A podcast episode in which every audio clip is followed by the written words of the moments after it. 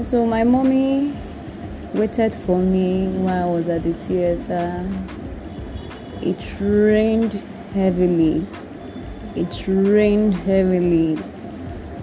Um, when I was wheeled out, I was shaking vigorously. I had rigor.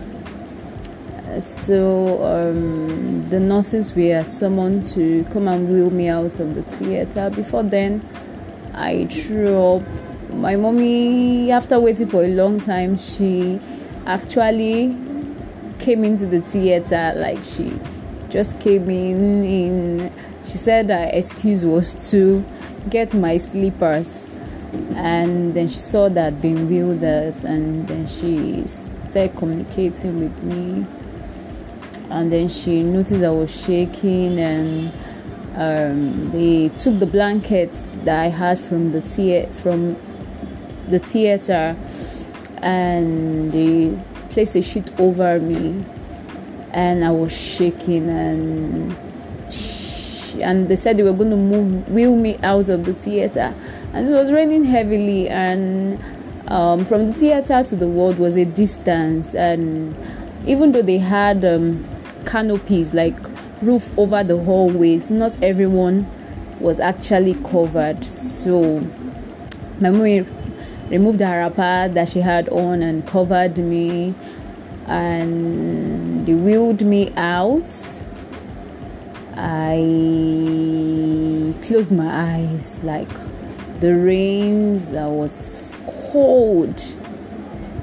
Um, and then they pulled the stretcher and I got to the ward and they wanted to move me from the stretcher to the bed and I was lying in a pool of blood I guess from from the surgery from the surgery apparently because the the spinal the site of spinal anesthesia had been covered so they had to clean up my back and before they moved me to the bed days after that um, I still I was still throwing up. Um, it was worrisome. I had promethazine, yet the vomiting wouldn't stop. But eventually, and my mommy was worried. You just had surgery. You can't be vomiting. You can't be wretched.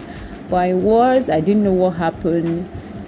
Um, that night, the 24 hours that followed was was um, I, I, I'm looking for that English word was gruesome was whew, was some 24 hours. I think the darkest 24 hours of my life i was asked to uh, lie on my back. I couldn't when i was i couldn't for hours after the surgery i couldn't feel um, from my waist to my leg. It was like it didn't belong to me. So um, I was asked not to lift my head. I couldn't lift up my head because I was told if I lifted up my head, I would, I would have, um, I'll have migraine, and I was lying on my back was killing me. It was killing me. I was disoriented. I must have ha- asked the nurses a thousand and one time, "Can I move to my side?" Could you please move me to my side?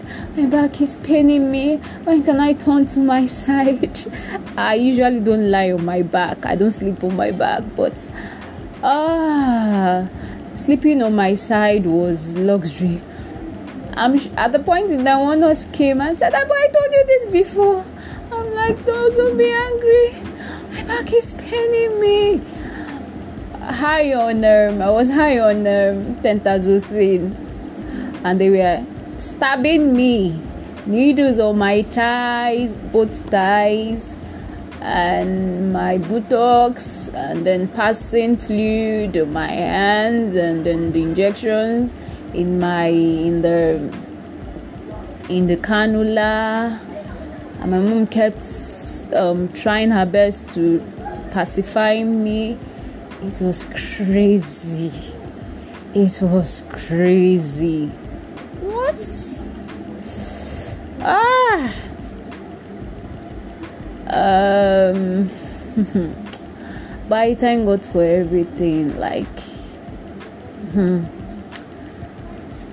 Thinking about it now makes me teary eye. It's only God's mercy, really. When you go through such experiences and you come out on the other side, it's mercy. It's only God's mercy. Um, I survived 24 hours after. Um, um, 24 hours after the urine bag, um, the catheter was removed. Um, I 24 hours. Um, did I drink? I didn't drink water alongside my mate because of the vomiting thing, but eventually I did. Um, I had graded tips. I the cannula had to be changed because it tissued out, and I was having pains, and my hands got both palms got swollen. They had to insert new cannulas and all. Uh, then eventually I stay eating, I was able to go to toilet. Uh,